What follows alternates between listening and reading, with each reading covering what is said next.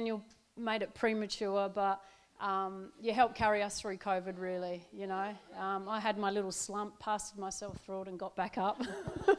and Jacob just carried us through uh, with all the recording, putting stuff together, getting us online. It was all him.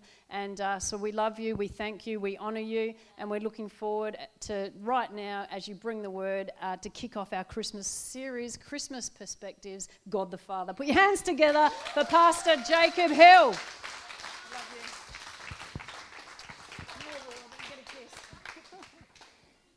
All right. Christmas perspective. I love Christmas. I, I, Mel was, we were looking at the time, and I said, "There's no way." And she's like, "Oh no, we'll finish it this time." I said, "Oh no, it's Adele's fault." Adele, as the assistant pastor, you will get blamed for most things, do most things, and Mel's name will be at the top of most things.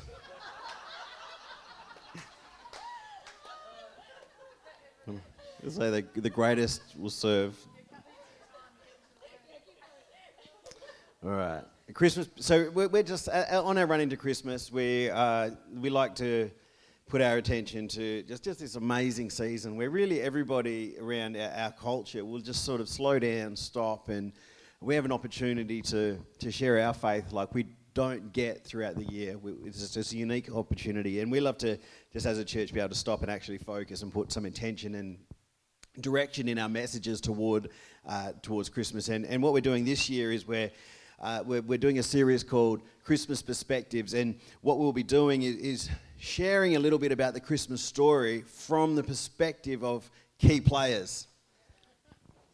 And so this morning, what I want to do is I want to come from the angle of the key player, perhaps one of the key players, uh, God the Father. It's got to start somewhere, and the scripture says, "In the beginning, God." So we'll we'll start there. All right. So we're gonna. I just want to read uh, John chapter three, and verse sixteen through to eighteen, and then we'll pray. For God so loved the world that He gave His one and only Son, that whoever believes in Him shall not perish but have eternal life. For God did not his, send His Son into the world to condemn the world, but to save the world through Him. Whoever believes in Him is not condemned but whoever does not believe stands condemned already because they have not believed in the name of God's one and only Son. Lord, we thank you for Christmas. Lord, we thank you for sending your Son. We thank you for coming to earth in human form to redeem us, to save us, that to give us eternal life, to give us uh, the fullness of life here on earth in our lifetime and for eternity. In Jesus' name, amen.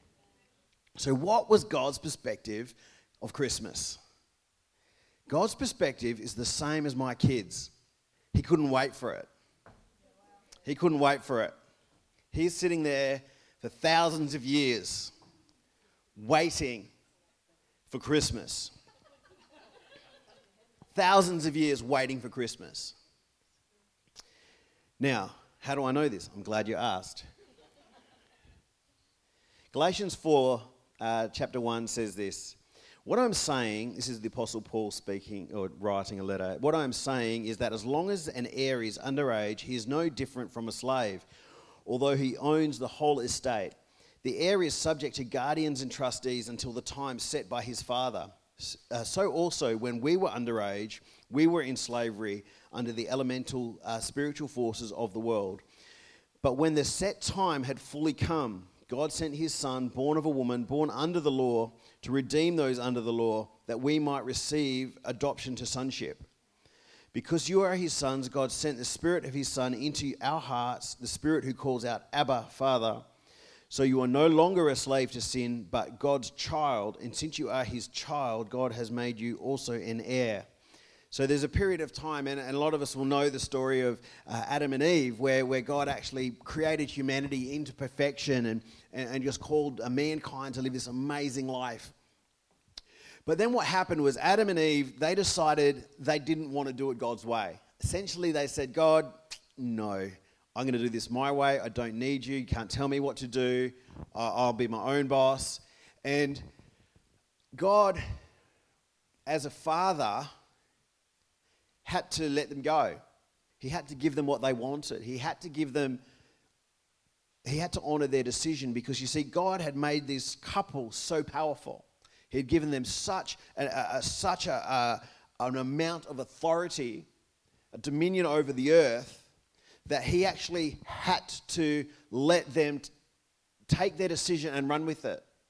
He had to, it would be actually been unfaithful and against his nature. It'd be like if I uh, gave Debbie a car. I mean, Debbie, here's a car.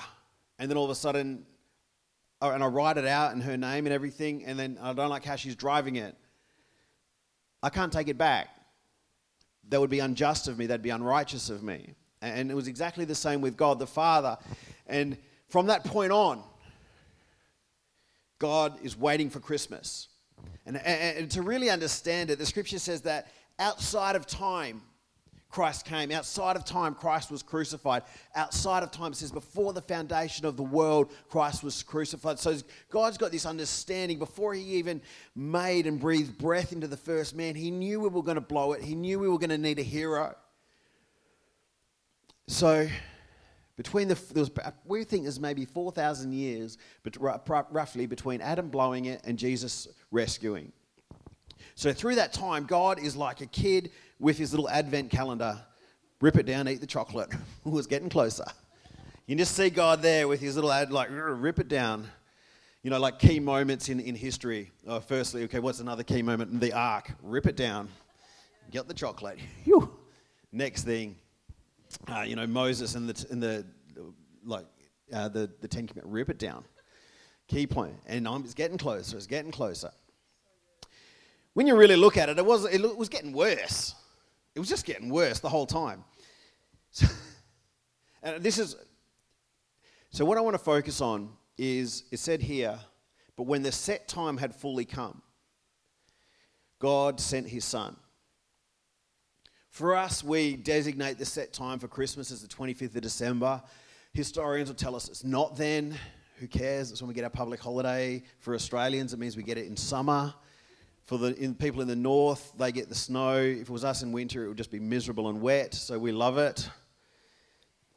It's a set time, but it's saying here the set time had fully come. Now, what, what was God waiting for? What was God waiting for? It was external and internal. The set time, you've got set times in your life. It might be to meet the right girl, to meet the right guy, to get the right job, to get the promotion, to, to, to, have, that, uh, to have that child, to have there's the external and the internal. Sometimes we're waiting for things to fall into place, but God's actually trying to get things ready for them to fall into place. And then with this, the set time had fully come. Here, what this is, there's the external and the internal. The external seems obvious. You see, it wasn't until the time of Christ that uh, the Romans had fully established safe travel through the known world. Uh, all, all, through Europe and the Middle East, there was safe travel now. It's called, they call, will know the, the term the Roman road. They'd built roads and safe travel, and they were guarded roads, and they were paved roads, and there were uh, garrisons along the way, and it was secure, and the, the, safest travel had ever been in history. There was a common language. Alexander the Great had come in, uh, and, and, had overtaken most of the, the known world, and uh, Greek was now spoken throughout through multiple uh, through, through multiple continents and through multiple nationalities. There was never a time for a, uh, for a story to go out and be held consistent in the history of time. The Romans had taken Alexander's idea of colonization and actually perfected it. And now we had a, a, guy called Caesar who wasn't a person. It was actually a title. Caesar just means like king or pharaoh. That these aren't like, oh, what's your name? Oh, your name is Caesar. No, no, no. That, that's a title. And then we had the title Caesar, and that title meant lord. It meant owner. So Caesar actually owned everything. But for the first time, conquering armies wouldn't take slaves out and bring them into their homeland. They would inject their own government into, into a culture, and that, that culture would permeate into the society. And it was a term we now are very familiar with called colonization. It's actually kingdom, the understanding of a kingdom going out. For the first time, we had language and an understanding for what God was talking about when He's talking about His kingdom come. This is the external. The world was ripe The internal. I want to show you the internal, explain to you the internal, and help you. How can you talk about the Father without reading the Father, the parable of the Father, the prodigal Father, as Malcolm would call it? The rest of us would know it as the prodigal son. Jesus continued, Luke 15 11. There was a man who had two sons. Prodigal means extravagant. It doesn't mean errant. It actually means extravagant. General, like superb, like it, when, when we say, oh, the prodigals returned, what we're actually saying is the, the, one, the, the, the one who's living in excess is returned. So we, when Malcolm calls God the prodigal father, he's talking about it as a, a super generous father. Jesus continued, There was a man who had two sons. The younger one said to the father, Father, give me my share of the estate. So he divided their property among, uh, between them. Not long after that, the son got all he had and set off for a distant country and squandered his wealth in wild living. He took his father's assets and resources and said, I don't need you. I don't want you. I don't want anything to do with you. I want to do it my way. I know better than you. This is mine. Very, very, does it sound familiar? He said the same thing to God, to his father that Adam said to God the Father, essentially. I'm going to do it my way. I don't, you can't tell me what to do. So he's taken his wealth and squandered it on wild living. After he had spent everything, there was a severe famine in that whole country. He began to be in need. So he went and hired himself out to a citizen of that country who sent him into his fields to feed pigs. He longed to fill his stomach with the pods that the pigs were eating, but no one gave him anything. When he came to his senses, he said, How many of my, my father's hired servants have food to spare? And here I am starving to death. I will set out and go back to my father and say to him, Father, I've sinned against heaven and against you. I'm no longer to be worthy to be called your son. Make me like one of your hired servants. So he went up and went to his father. What happened there? A set time was fully come A set time had fully come. This guy, as much as we're sitting here waiting for Christmas, as much as God the Father was waiting for Christmas, the Father in this story was waiting for the set time to come. But while he was still, this is how we know he was waiting, while he was still a long way off, he was waiting his father saw him, was filled with compassion for him. He ran to his son, threw his arms around him, and kissed him.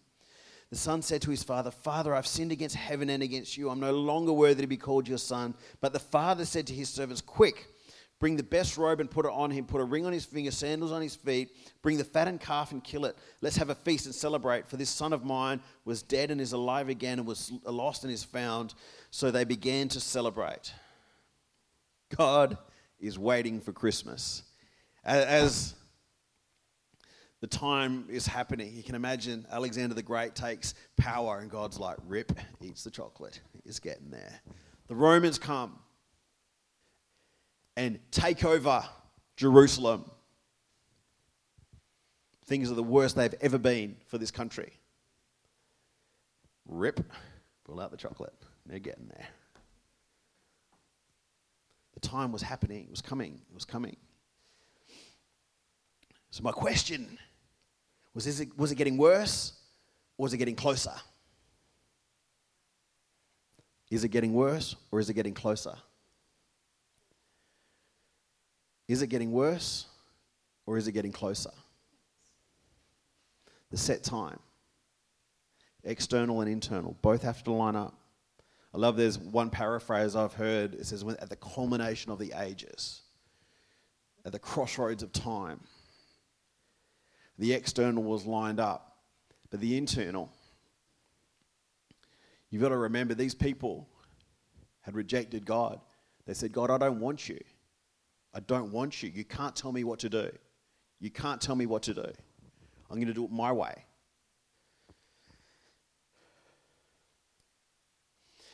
As we look at this story of the prodigal son, the, the, the son who, who, who blew his father's fortune, Listen, he longed to fill his stomach with the pods the pigs were eating, but no one gave him anything. No one gave him anything. What if someone gave him something? Set time gets pushed back. Close up the little advent, put the chocolate back. Pushes it back, pushes it back. But no one gave him anything. See, these God's people, the, the Israelites, had said to God multiple occasions, We don't want you. Don't tell us what to do. We'll do it on our terms. And then eventually God said, Okay. He said, Okay. And the ultimate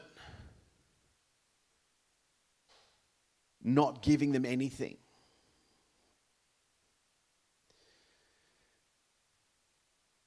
Was he removed his voice. The scripture says that we don't live by bread alone, but by every word that proceeds forth from the mouth of God. God removed his voice. There was no prophetic word for 400 years. The prophet Malachi to the prophet John, there was nothing for 400 years. Things got worse. Invading armies came. By the time that Jesus was born, there was a Caesar was Lord of all, the owner of their property. There was a governor who was the boss of the puppet king Herod. The religious system was rotting and robbing the people. Things could not get worse and them still be breathing. But no one would give them anything to eat until the time was fully come. They were ready. See, it's like this. I remember uh, my brother Isaac, a lot of us will know him, and he's, uh, he's a Teen Challenge graduate, which Teen Challenge is a Christian drug and alcohol rehab that, uh, and, and he, he, I remember him, him coming over to, to Perth. My dad put him on a plane one time, and he's like, Isaac's got to leave the state. Pick him up from the airport, and, and Melissa and I took him into our home, but we on the provision that he would get help. We, we weren't just going to give him something to eat to, to, to push back the set time. We said if you go on the waiting list to go to Teen Challenge, you can stay here. The day you're off the waiting list, you, you, you can't be here. One time I come home and his room's empty and he's moved into a drug house. Everything in me wanted to get a bat, go into that house, take my brother out. He needed a hero, he needed to be rescued. But until the set time was pointless. Until he was ready, it was pointless.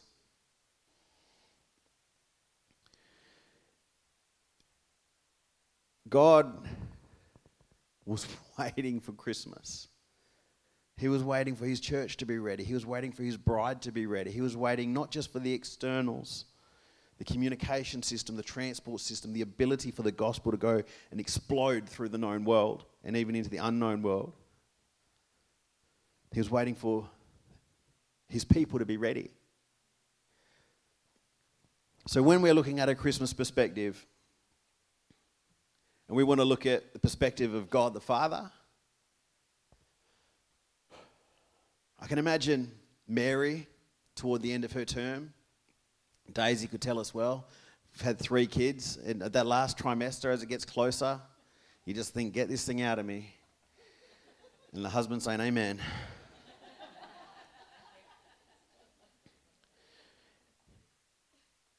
as keen as they are to meet their special little bundle of joy, and God was waiting across time. He was waiting across time. He watched empires rise and fall, kings born and die. He watched, he, he would have seen some of the great, the, the great, he would have seen the Ice Age come and go. He, he would have seen some of the amazing events of history, some of the great volcanoes and the, the meteor strike that hit uh, uh up at Wolf Creek Crater. He would have seen the dinosaurs become extinct. He would have seen all of these things as, as things shifted, the great flood the continents separating and the water coming, and he would have seen it all just waiting, just waiting. Until the point where his church was at the place, the people who would be his church, his people, his bride, were at the place where they were finally ready to actually receive their king. We want to look at how God the Father saw Christmas. Little kid, Christmas Eve. We've got a service here Christmas Eve. We're going to see some excited little kiddies here. They're in the service, aren't they? We're going to see some excited little kiddies.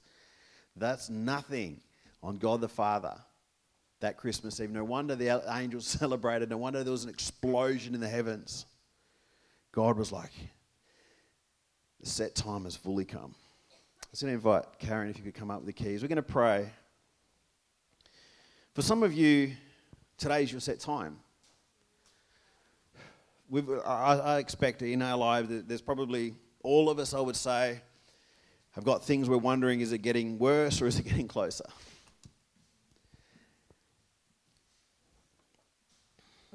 Romans chapter 8, verse 28 says this It says, And we know that in all things God works for the good of those who love him and have been called according to his purpose.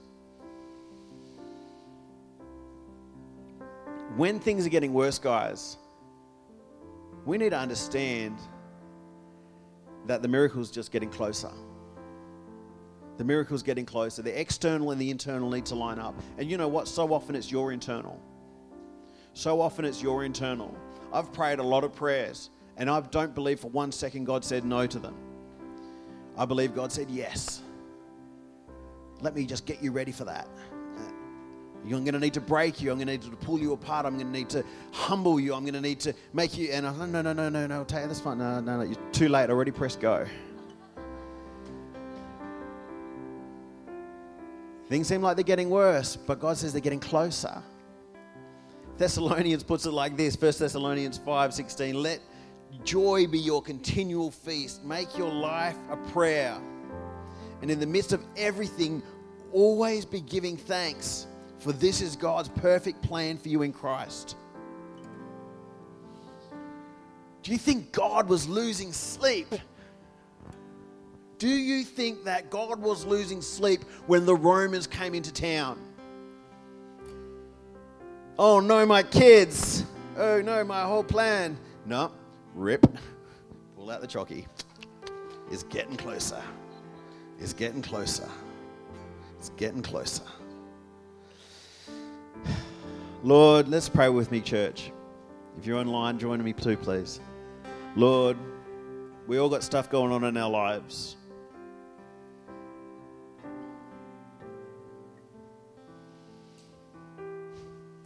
Your perspective of Christmas puts it into our into perspective in our lives.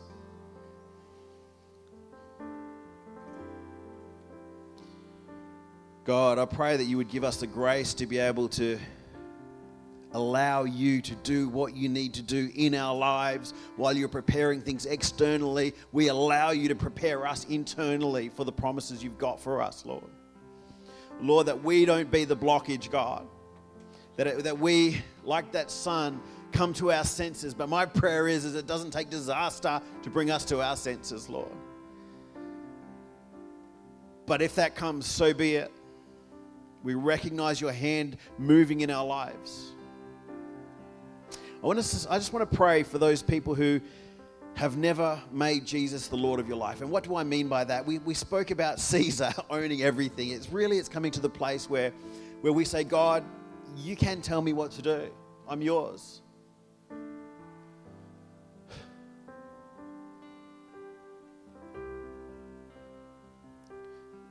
If you're anything like me, you tried doing things your own way for long enough.